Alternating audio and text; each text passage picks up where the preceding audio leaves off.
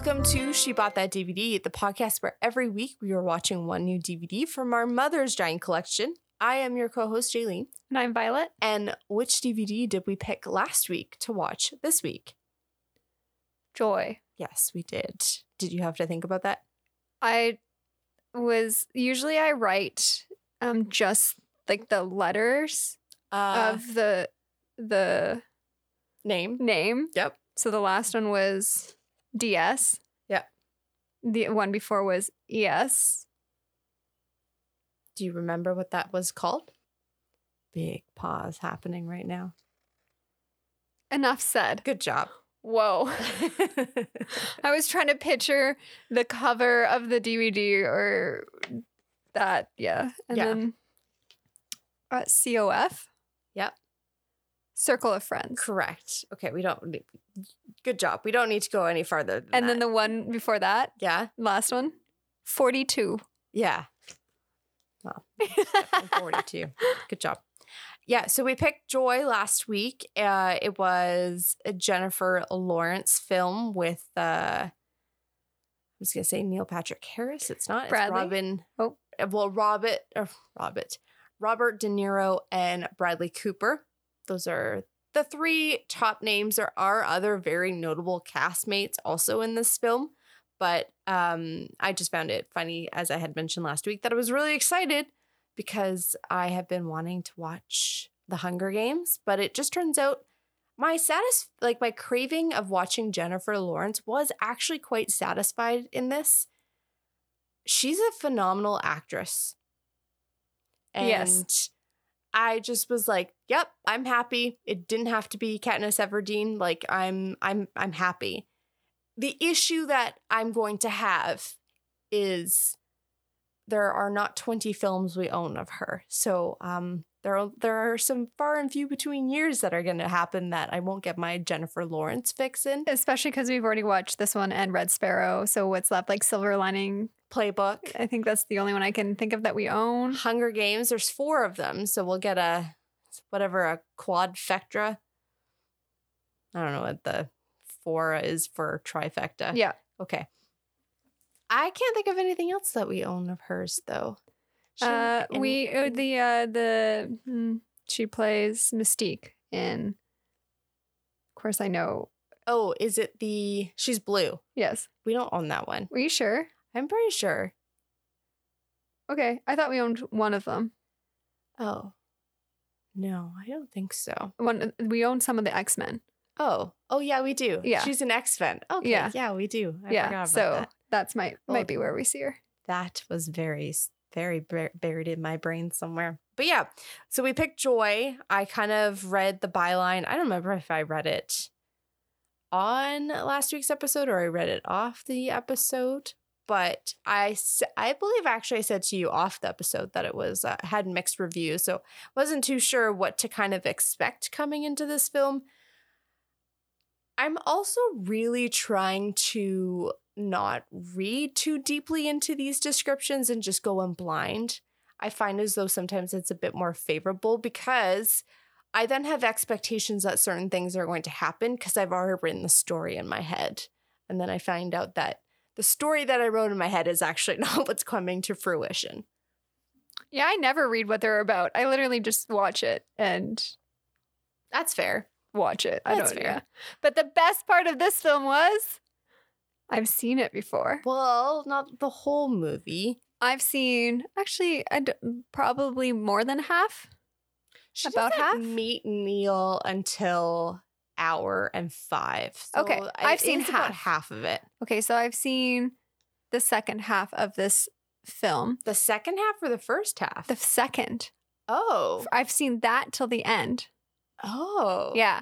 So I uh, a friend was watching the film and I just joined in on them watching the film and they gave me a really cool I don't even think they told me what was going on. They're just like join in. I was like sounds good. Uh so I saw the second half of the film and was pretty uh able to fill in the blanks of what was going on or I didn't I felt like I didn't miss much. No, uh, I would say the first 10 minutes is truly setting up her character, the family's characters' dynamics, and then kind of launching from there. Or maybe even the first 15 minutes is kind of what I would say. And then just like the real true beginnings of like her starting her product or like coming up with the idea and kind of getting there. I definitely see this film as like three parts is the way I would look at it is like you've got her but like the first part is very long in the, the sense of like she is working really really hard to try and get this product off the ground. She then has the abomination failure on the shopping channel and then her success. But the abomination failure is very short, but I felt as though the way that that had all played out was very long. Yeah, that was the most interesting or the most exciting part. I thought the the I was kind of bored with the third section Um of it. Yeah, I feel as though there was like trying to draw something out from it. I mean, her going to the manufacturer and finding out like That they were they scammed her yeah. essentially. That part was very interesting, but I think like tidying up those loose ends was not as exciting. I was like, okay, but I do also think that they wrapped it up quick enough and then like going into a little bit of the future and like what she did for other women um that wanted to do some patenting. Okay, so this film was released December 25th, 2015. So it was a Christmas Day um, release. It was nominated for one Oscar. I don't remember what it was nominated for, but it wasn't Jennifer Lawrence was not nominated for an Oscar for this. And uh, I don't think it was like writing, screenplay, et cetera, et cetera. The budget for the film was $60 million and it grossed worldwide $101 million. Quite a tight success. I would say it's not like overly like crazy. I feel like I'm a broken record when I say this, but like 2015, what was going on? I yeah, you, you said 2015. I was like, oh, that's when that movie came out. I'm trying to think of like what was happening societally because I wasn't reaching for going to the movies. I was so invested in trying to finish university. I think I was. too. You, I you were, yeah. Like it was just school. Yeah. That Because I graduated in 2017, so school was just the priority. yeah, and I graduated 2016. So it was it was literally like you're midway through. I'm near the end, nearing the end, and it was just school. Yeah. and I worked as well, but nothing crazy. Yeah, and because like the only real film that I remember coming out while in university was the Sandra Bullock one where she goes to space. Is that Passengers? Passenger? No, Passengers also Jennifer Lawrence. That's film. Jennifer Lawrence. No, you're thinking of Interstellar. Interstellar, correct. Do we own that? I don't know. I think we might. Mom buys a lot of space movies. Dad would love that film. Mom also is a big Sandra Bullock fan. So that's kind of why I'm leaning towards yes. Cause The Martian, I have seen The Martian. That also came out while we that was like the same, Year-ish. Yeah, and that has whatever his name, who is also in Interstellar as well. Uh, Matt Damon. correct. Yes. He's in both. Yeah. And mom saw The Martian in movie theater okay. and she loved it. Yeah. I'm pretty sure. And we own that one. Yes, So we I'm do. hopeful that we own in Interstellar. Yeah. And if we do, I actually want dad to watch that film Okay. because I think he would love it. And if we don't own it, really sad. And I can show him how to use Netflix or whatever streaming platform it is on. So this is a note to me. Sorry, I'm pointing my Yeah. finger.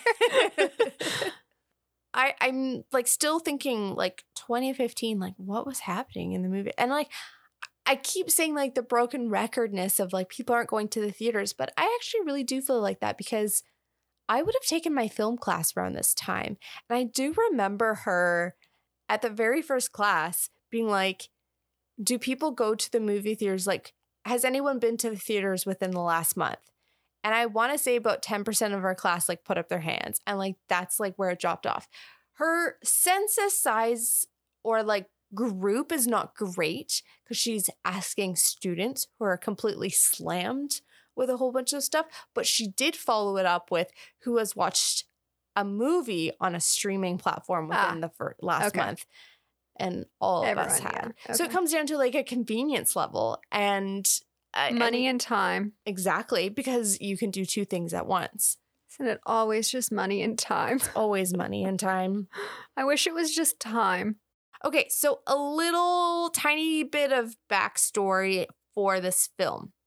Despite early reports, this movie is not a biography. Oh my God. This movie is not a biography of Joy Mangano. When David Russell came onto the project, he added many more supporting characters and interwove Joy's original biography with stories of other women changing their lives. Telling a story, making it interesting, and adding more parts to it. Yes. And I kind of I'm glad I learned this after the fact, not before the fact, because I was actually like, wow, like this woman's really cool. But then I was like also seeing how cuckoo crazy her family was. And then I after seeing this was like, okay, like that eliminates a whole bunch of stuff. Her sister doesn't actually exist in real life. So Okay. like that Peggy person was completely made up. And who knows what else is made up into the story. But it seems as though the exactly what you said. David wanted We want a conflict. We want drama. We want to keep people interested and engaged in watching the film. I don't think anything was like too over the top per se, that it was un. It was not unbelievable, but not believable. yeah, or you couldn't see yourself within Joy's actions or like why Yeah. she was choosing Motivations and yeah. that she was going. So I I was happy to like learn this after the fact. I don't remember if this movie states at the beginning if it's um autobiographical or biographical, whatever the word is. Autobiographical is you write it yourself, correct? Yeah. Yeah, so it's not written by her, so it would be biographical. Anyways, I just don't remember if it was at the beginning of the film, but I just want to put that out there. Uh, I didn't watch this on uh, the DVD, but I looked at the back and it said widescreen. The DVD is opened, so it was, uh, I believe, watched by mother. Oh, did you ask her? I did, and then she looked at it and was like, "I think I've seen it," but then I was like, "I don't know, mom." And then she was kind of maybe she was telling me about it's been a very long weekend and long week, so I'm not too sure. I went away and I watched this movie over three different time periods. I watched part of it on an airplane, I watched part of it in bed, trying not to fall asleep. And as I said to you, it wasn't because it was boring, it was just because of how tired I really was. And then finally, I finished it yesterday at lunch because I had to edit tomorrow's episode, and that was going to take a large part of my time. And then I knew I, well, obviously, I couldn't watch it tonight because we're doing this right now. So I had all of my schedules. You'd watched it all in one go yesterday? I watched it all in one go yesterday while I did my art homework. I sat down, I watched a 40 minute lecture and then followed by this. And that took me the full time for me to finish my art, which was two hours and like 50 minutes or something. So my lecture plus this, it was perfect. As this film was finishing, I was finishing my homework. Nice. Okay. I didn't take any notes because actually, that's not true. Shout out to the rain. We haven't had rain like this in so long. I know my uh, veggies are going to get watered, which is exciting. Probably won't be able to hear it. no. I didn't take many notes. Actually, I took no notes because I didn't have my notebook with me at the time. I did stop the movie at one point and write notes in my phone because, like, something that was mentioned, I was very, like, it just put me in a very thinking mood. And I then went to re- read my notes as I was getting ready for my notes today. And I was like, what the hell was I talking about? Like, there's two different, that's fine. There's two different writing grammatical error. Like, I had added extra words and I was like, what was I? Were you falling asleep while you're doing No, I really wasn't. So I have no idea. But I fixed it today. But I was a bit confused because uh it'll launch into my question, I think, a little bit later. I don't know. There was something about it where I was like, oh, I think I did uh, create a question from it. But, anyways, I pretty much rewrote the movie. Uh, I did do this all based off of memory, despite it being actually quite a simple concept of a film. But I think there are some like really big details that happen. I also got some names in here, which is also really important. Good, because I have joy. Yeah. Okay, so Joy is a kid of divorce. That was my very first note. And essentially, she raises her entire family. This is her ex husband included, named Tony. Her dad, Rudy, ends up moving back in, and he is kind of like a he's seeking love, and he, he always has to have a woman. Despite um, her mother also living with Joy, so they don't get along. They're both in the basement. I thought it was going to be like a comedy. No, it's her grandfather.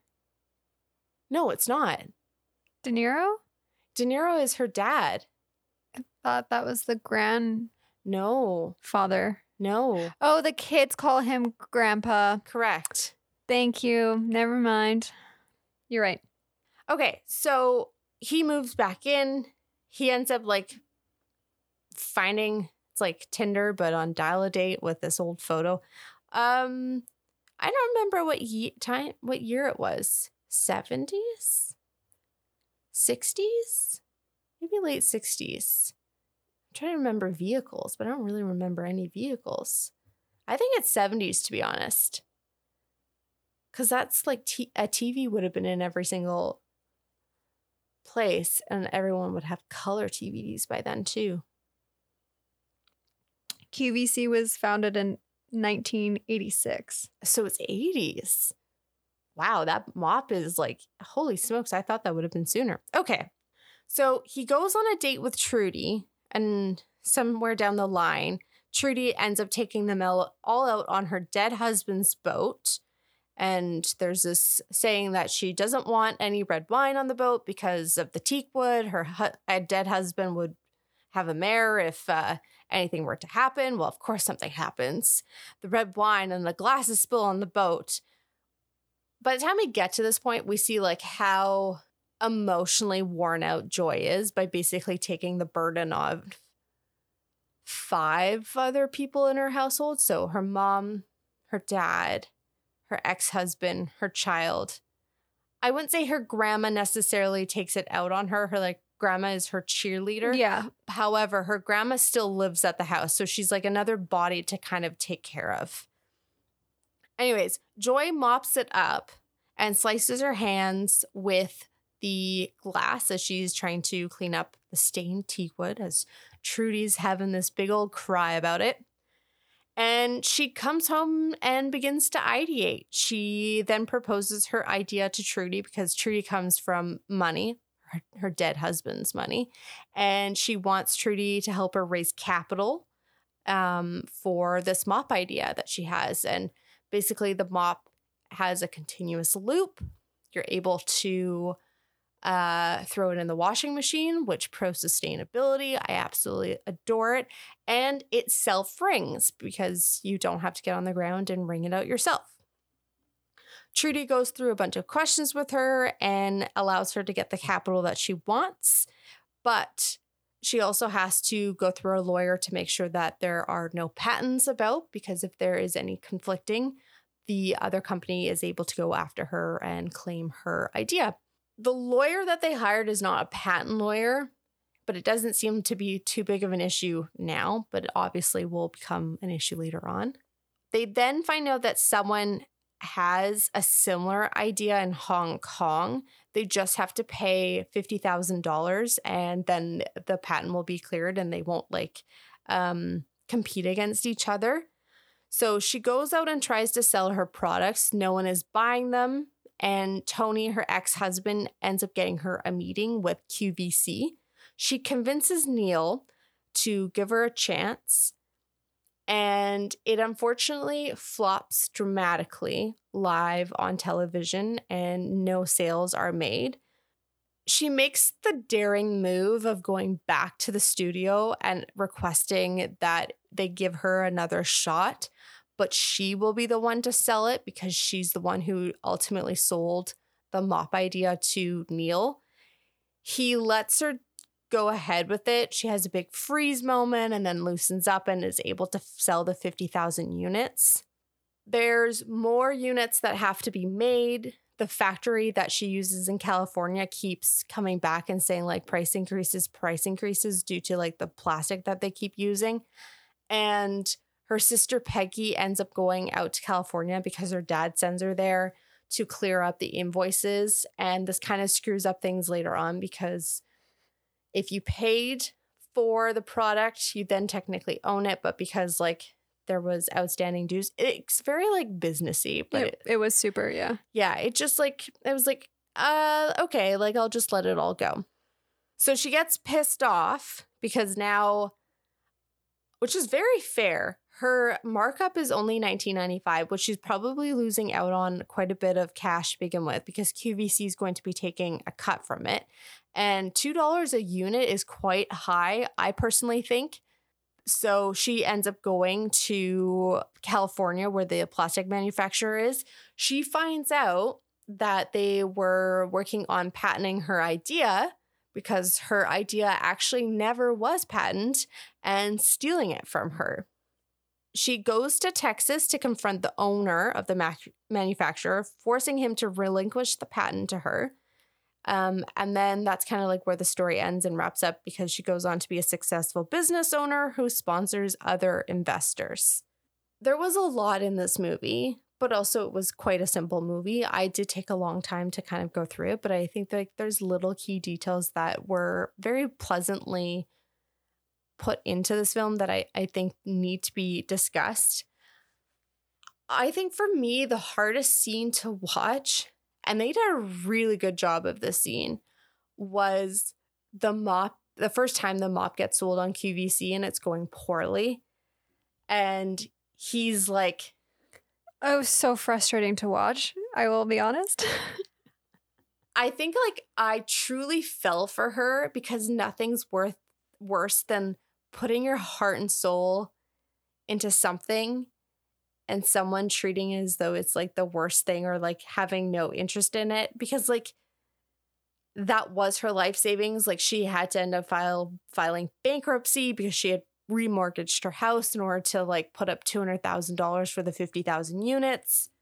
I I think they just filmed that really really well. There was like this quietness, the still when she called Neil and told him that she was not accepting the fact that like nothing had sold, that the salesperson had done a very poor job, which is really crazy because he wasn't the right person for it. And I don't know why Neil went. Thought that he would be, but I guess track record of selling products just was like, yep, he's the man. He's the one you want behind this one. Especially because Neil seemed so supportive of- Joy and her product for it to just have that be its launch. Yeah.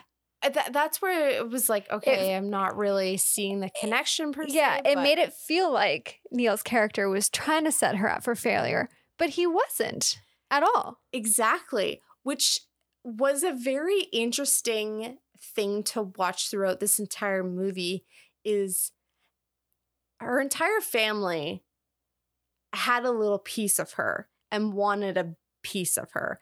Obviously not our kid. Although the attention, which is normal, but you then see her getting ripped apart time and time and time again for a whole hour and you then meet Neil an hour into this film you're like what what next is she going to run into like this guy is basically going, going to say no he's not going to prop her up and i was like hey we're meeting technically like another villain in this story which he's not Not that, at all. like, yeah. It surprised you? it totally Yeah. did because I actually thought she was going to have to prove him wrong, which she ultimately does have to do later on because she has to beg to go back, Back, online, yeah, yeah. back online, back on air. Who do you think was the greediest character and took the most away from Joy? Her dad's girlfriend. Trudy. Yeah. What did they take away from Joy? Hope. she kept being like, I'll help you. And then be like, no, no, no, no. But this, but that, but this. It was basically And a it was- carrot on a stick situation. Yeah. And it was, it felt gross. It did feel really gross. Whereas, like, the sister was just a jealous, attention seeking sister that just wanted love from, uh, and like, didn't want to be compared to Joy. So it was just trying to trump her, which, like, I get. But Trudy was just this outside woman who was like, yeah, sure, I'll give you the money. And then with all these strings attached. attached to it. But then not I and then like further down the line Yeah. still like kind of supporting her but also not really like it was it it like it, it didn't feel good inside like it was kind of like ugh. Like yeah thank you for helping but uh, really messy and complicated. The dad was also very frustrating in the the dynamic that he um not with like Trudy but the the two between the two sisters it's as though he only wanted to pick favorites when one of them was was in six, his it was being successful or succeeding Yeah, or there was um something was going to favor him. Yeah. What do you think There was just like a lot going on and I really thought like I agree with you. I think the true villain of the story is Trudy at the end of the day. I couldn't figure out her mother. But I think like what I ended up seeing from it was like the trauma of the divorce and just not being able to She was just living in her own world that made her feel safe. yeah, and she just wasn't able to support herself, but and she didn't get the support she needed to get out of that until she met Toussaint, which was absolutely hilarious. That whole like the So, hair down the drain. and That, but also like the soap opera of her like watching all this like soap opera with the show and then the mom just being, yeah, it's great. it was really really great and there's just there's so much built around this mother character that like I didn't really mention because it's not necessarily it's not important to the story overall but I think it definitely added a layer to the stress of joy Oh, yeah, what's going on in her life at home. yeah. I really thought Trudy was vindictive and I was very confused because the way she came off was she had a lot of money. So $200,000 shouldn't have bankrupt her. You know what I mean? Yes. Yeah. It, I didn't think she actually had that much money with the way that she I'm now thinking so- about like the was so way- like protected of the boat and Oh, she's like, like, she was like inflating herself so that Mhm. she could be with or date yeah just like making her appear ego or just like bigger than Yeah, which also then I'm thinking she was dating Rudy, so therefore yeah, that's possibly quite quite true that she had that. also like she really wants to get involved with all this drama I know she was just like right in there right away. Was like, Yeah. oh, we've adopted uh, Trudy already. This is uh, interesting. And then, uh, yeah, I of course didn't like um, her father. I thought he was quite. I think he was mean at the end of the day. Like he didn't he only thought about self himself, but I also feel as though like the parents ended up divorcing, but then never found their identities for themselves and only saw themselves as I am divorced. oh yeah okay And because like the way that the mother was anytime like she just had to see him, it was like all about their marriage and like went back to that and it's like we're divorced. That's that that's it. Like rather than be like, oh, okay, like you're having a hard time. I'm having a hard time. Like no friendliness. Which Joy ends up being divorced as well to Tony, but they have a very, very different relationship. I feels like it's a level of social and emotional awareness though that the two parents lacked versus I would what agree with that. joy and uh, tony Yeah. like he was so supportive of, supportive of her which was wonderful to see Yeah. So my note was when she originally meets Tony, she mentions that her parents are getting divorced, despite this happening when she was a kid. She's using this as some sort of excuse to stay in town rather than go to college. She seems to really sell herself short because I think this was really sad to see. At the beginning of the film, Joy has this huge personality, is always creating. And the minute that the divorce happened, it seemed as though she blamed herself for everything that went wrong in her parents' lives. And even, I'm going to say 12 years later, that's probably the college ish time mm-hmm. after. 12 years later, she's still telling other people that her parents are getting divorced rather than they are divorced. And blaming the fact that because they are getting divorced, she is the one who has to remain there to pick up the pieces. And I feel like it's hard because how do you this is difficult because I don't think her parents are emotionally immature enough to value joy if she were to go out and live her own life. So she is remaining to keep the love or in quotation that she and connection, I guess, that she has with her parents because it feels like it would have to be all or nothing. And that's not an easy decision to make. And the sad thing is, Joyce sacrifices self in that decision. Yeah. And you also see through this point before, like this flashback that kind of happens, that she doesn't want to be like her parents, but then ultimately becomes exactly like her parents in a different way, but she ends up divorced herself. It's learned behavior at a young age. So then, why do we, to some extent, follow our parents' footsteps, to, despite us trying hard not to?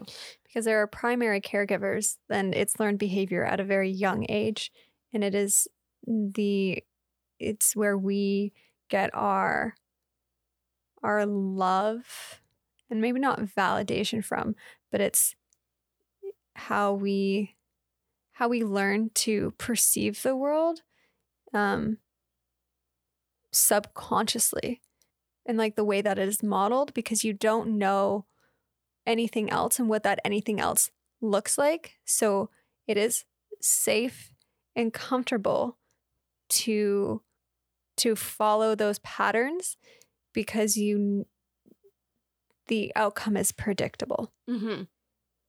or you and and you might not know any better um how to navigate different situations because you weren't shown or you weren't given the tools to do so so your default your subconscious is and you might not even be aware of it you're just doing that. Now, there are things that I'm sure your parents do, and you go, I will never do that because of this. And likely that happens, but there's so much more that goes on that you don't even realize you're doing. And it was just because that is how it was. And it's not like taught to you, like they're not explicitly teaching it to you. Yeah. Um, like there's this uh really fascinating study. The the like the Play-Doh doll or uh, something something doll study, and it's like in a there's the room with a kid who okay in it there's a room, and in this room there's a whole bunch of toys, and th- there's a kid playing with these toys, and then an adult comes in and like just aggressively like punches this like blow up doll thingy, and then the adult leaves the room, and the kid then mimics the behavior that the adult did with that doll, just like being really aggressive towards it. But in the rooms where the the child's or the children that weren't modeled that behavior never interacted with that blow up doll thingy in the same way. So, and that that adult did not ex- like they did not feel like, hey, this is what you're gonna do with this toy. They just like came in. It's like learned action. Yes, and like that's what happens. And like even it can be modeled down to the way that we talk mm-hmm. or um the things that we we say when we engage in conversation of how we um, phrase things um, can be put in Yeah. anyways i can't remember the case study and i'm pretty sure the psychologist of it is canadian too and like that's where like uh things about like uh like kids watching Oh, Like violent violence media. and- yeah. Media. Yeah. Yeah. Had the opposite effect on us. yeah um Because, like, I can't play swimming games thanks to Tomb Raider 2 and the shark. Water games freak me out because usually the mechanics in water also are just like Stressfully St- bad. not good. So then if something is coming after you you're like well i like it's different than like running on land and like going and it's it's so yeah. I mean i can't play scary games uh, whatsoever. I freak out over playing minecraft which isn't that scary but i i it's my character's gonna die I know. i'm gonna lose all my stuff my levels my experience It's stressful. It's very stressful. I do remember, like, yeah, we we were quite young when we were watching Tomb Raider, which eh, I don't think it was a bad thing per se. no, I love like I have a journal from when I'm in was in grade 1 and then I wrote about watching dad play Tomb Yeah. Raider.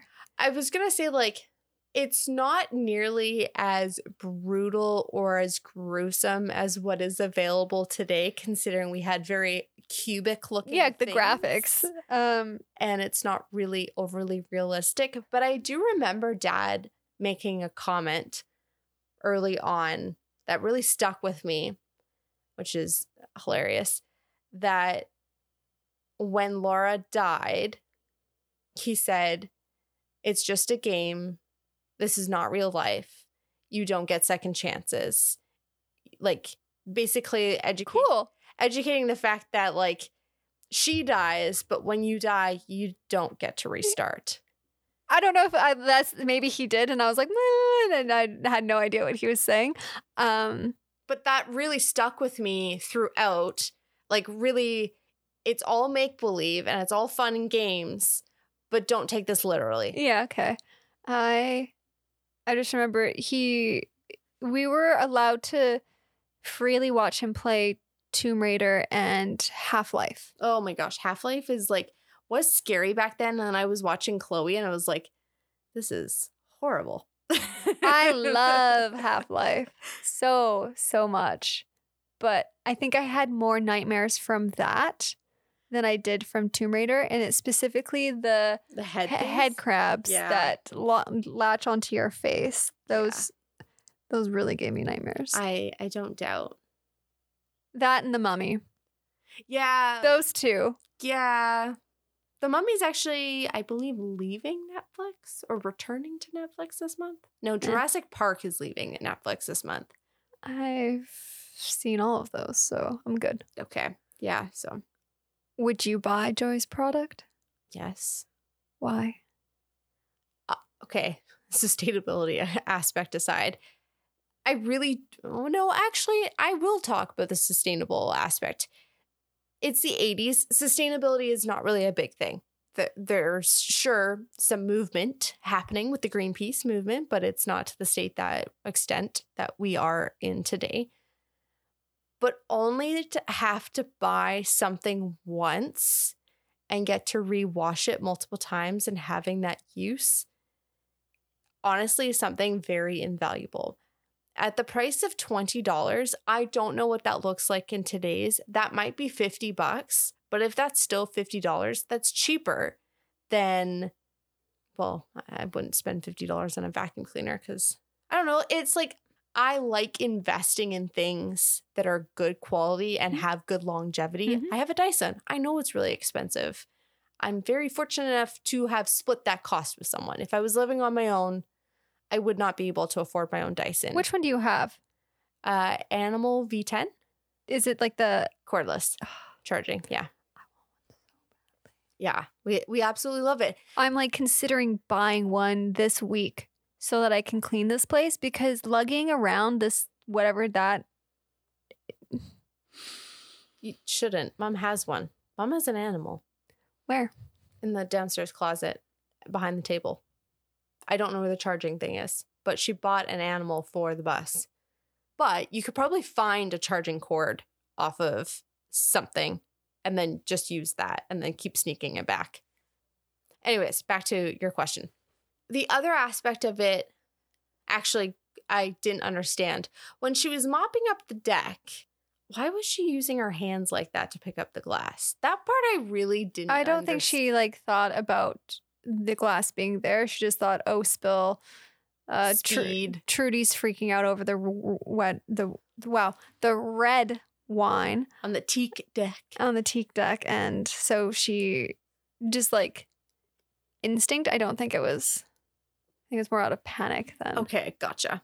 Fair enough. I'll I'll accept that answer. Um, but yeah, the self wringing, her whole fact that you don't have to touch dirty mop. Oh my god, like you spray mop water on your leg, and you're like, ooh, that's It's disgusting. always so dirty. It is always so dirty. You're like, how is the floor this dirty? I mean, it makes sense why it is, but it's quite impressive how gross the water can turn out. Yeah, and I will say like her other selling features is not necessarily like crazy, like the 300 loops. Like I don't necessarily understand like nec- the benefits of that. Like to me, it's like probably a cost efficiency because you just have to wind it on the loom and then fold it in half rather than having to individually stitch Yeah. something. So like it could come down to cost savings. And then what else was really interesting? Uh plastic. I feel as though plastic was just starting to be very commercialized is what I would say. Mm. Would you buy this mop? Yes, but I don't I actually prefer to just take a rag to the ground and scrub with my hands.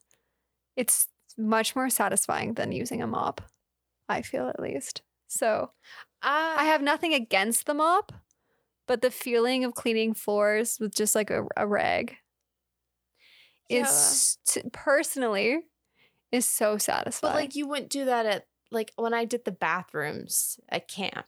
oh yeah, like something like I, I'm thinking of like my personal. Yeah. I enjoy that. I enjoy that much more. Interesting. No, I don't want to get on my hands and knees. Although, like, if something's really on there, like, fine, but You'll scrub, yeah, I'll yeah. scrub. But other than that, I don't know. I had a mop and I just wasn't satisfied with Mm. it. Was really what it is. I mean, this probably comes down to like pressure, and like you're not getting like the tactileness of scrubbing per se compared to something that's on a rug because on a rug on a rag because you're applying That yeah, direct pressure. direct yeah, yeah. rather than indirect. I think the other thing that actually that I really wanted to bring up, which was really sad, and I because of my job, I think about this a lot more than the average person. But when she was trying to sell her mop to the hardware store and he declined her because he didn't believe in her product and she said, I buy from you all the time. And he was like, Well, get it with a distributor and I'll pick it up that way. That actually like really broke my heart because A, that's a poor business decision on his part. He ends up making more money buying direct from her rather than a distributor because if you're buying from a distributor, you're paying a marked up cost So that the distributor can also make money off. Yeah. off of her. But I think it was really heartbreaking when she turned around and said, I have been supporting you. How come you're not supporting me? And I was like, like why why are we so mistrusting of people's ideas until they become quote unquote successful?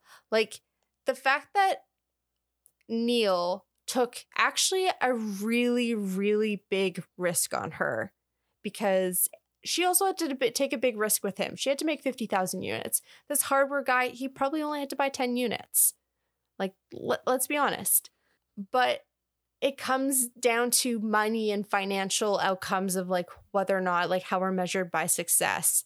And this market guy was not willing to take a chance on her because she had no success behind her, even though she believed her product would be successful.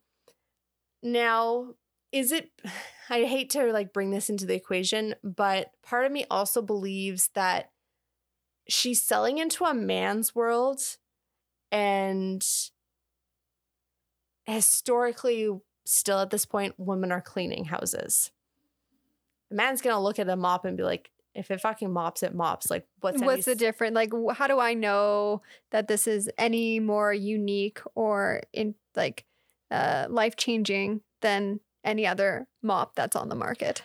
and the way that she sells everything really speaks to her end consumer and who Yeah, she knows them. She knows who the she is this one. one. Yeah. And I think that was just really well pulled together and pulled through the entire story that sometimes having a change in voice and really speaking to your clientele and finding out who your target demographic is really important. And she hit a lot of roadblocks and ultimately was really successful. She ends up like actually patenting over a hundred things. I don't know what they talked about at the end, whether or not it's true, but like apparently she did the velvet hangers. Yep. And then something else, but I didn't look into her patents, but I think that's still really, really phenomenal. Okay, we can jump into ratings if you're ready. Sounds good. What is your story rating? Give it a 3.5 out of 5. Nice. It was good. It had me up until the last third. well because you ate. I'd seen it. You'd seen it. No, but I was just, I was also just like, oh, there's really not much going on. I don't know. I felt like I was like, okay, I was just waiting for it to wrap up. Fair enough. Okay, I gave it a three out of five. I really did like the storytelling. I just didn't think it was worth it any higher. That's really hard to say, but I think like everything that was put together was really great. But I, yeah, I just I gave it a solid three. Music. I give it a four to five. It was good. I liked it. I gave it a three out of five, and it was really good. There was some good music. I like the um Venezuelan music that they used at the beginning of the Mhm. film. Really enjoyed it. And then I think they brought it back a little bit later because they do a flashback of something that was happening. Visuals. Get a 3.5 out of 5. You had mentioned that you really enjoyed the way that this was filmed, and then I couldn't stop looking at it from that lens. And I was like, oh, I actually do like this. The way that they set up the beginning with like all the different dynamics of what's going on in her household made it very easy to understand Yeah. Eh, for something that was so over, could be taken as like so overwhelming and complicated. I gave it a 4.5 because of that. I truly loved how the camera work was a part of the storytelling for this. And we haven't even really touched on that, but I think that's because like I encourage someone to actually watch this or even just watch the first hour and see Mhm. like what I'm saying about how I can't think of I I wish I knew like film techniques, but the technique of like when someone's world is kind of crashing around them and like it's focused on them and it's like quick zoom past and like everyone's looking it didn't take that on per se like when her business was failing but there was kind of that caricature caricature i can't say that right now speaking so much of like the stillness and the quietness and it the camera like slowly moving with her and just having this sad sense of like you're a failure. You're a failure. You're a failure. And the camera kind of having this mockery Mhm. of the ca- uh, of the character i see it that, that's all i gotta say your overall score I'm a 7.3. i'm a 7 out of 10 Nice. IMDb has it as a 6.6. We're slightly higher. The reviews are very mixed. People do like it, and then there's some people who just rate it Didn't- yeah, mid, okay. basically. Nothing super low.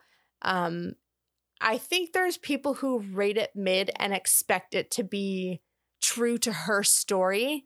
Uh, okay, but it's not yeah. Correct. Yeah. Yeah, I like I enjoy it. I would recommend watching this film. It was my second time watching it and I wasn't really bored watching it again. Um it's a nice I was gonna say easy movie to watch. Easy, very well paced. Yeah, yeah. that's what I would say. Like the slow moment was at the very end. Uh, But by then, but you could tell it was, it was just winding down. it was wrapping up and trying to conclude the story. And again, it was just the final 10 minutes, I would say. It was not really anything more than that. You were just trying to figure out, like, what was her decision ultimately going to be from this point. Do we keep this DVD? No. You're shaking your head no. I think I'm okay saying goodbye to this film. I appreciate watching this film. Uh, this is one where I've been like, okay, I'm glad we got to watch it, and I'm happy to. This this is one where I would have been like, I've seen it in the movie theaters. I'm happy to have seen it, but I don't physically need to own it, so I am happy getting rid of it. Okay, so next week we are doing something a little bit different. We do have a guest joining us next week. They picked a DVD that we are going to watch, and because they love 80s movies, they picked something that ended in or was released, sorry, in 1989 to coincide with our 89th episode. So next week we are watching When Harry Met Sally. Neither of us have watched this movie before, but I'm quite excited for this film because it is quite a notable film, according to a lot of people that uh, have ranked it on a lot of lists. Is all I know. It's apparently just A must watch 80s film. yeah, that's that's what I've gathered. Um, just uh, like Dirty Dancing. It's like if someone was gonna pick out some '80s movies, Dirty Dancing is going to be on the list. And When Harry Met Sally apparently is also going to be on that list. so I'm excited. We got a rom com. It's been a while since we've had one of those. So it's been a really long time since we've had an animated. Not complaining. It's fine, but we'll get there eventually. I'm wondering now, do I have a filter turned on that's like eliminating all, all of them? Yeah. oh my gosh. That's totally something that could happen to me. Okay, we are going to end this week's episode. Thank you so much for downloading and listening to this week's episode. If you would like to follow us along, hit the follow or subscribe button. If you'd like to follow us on any of our socials, those are linked in the show notes below. Until then, have a really great week. Take care, everyone. Bye.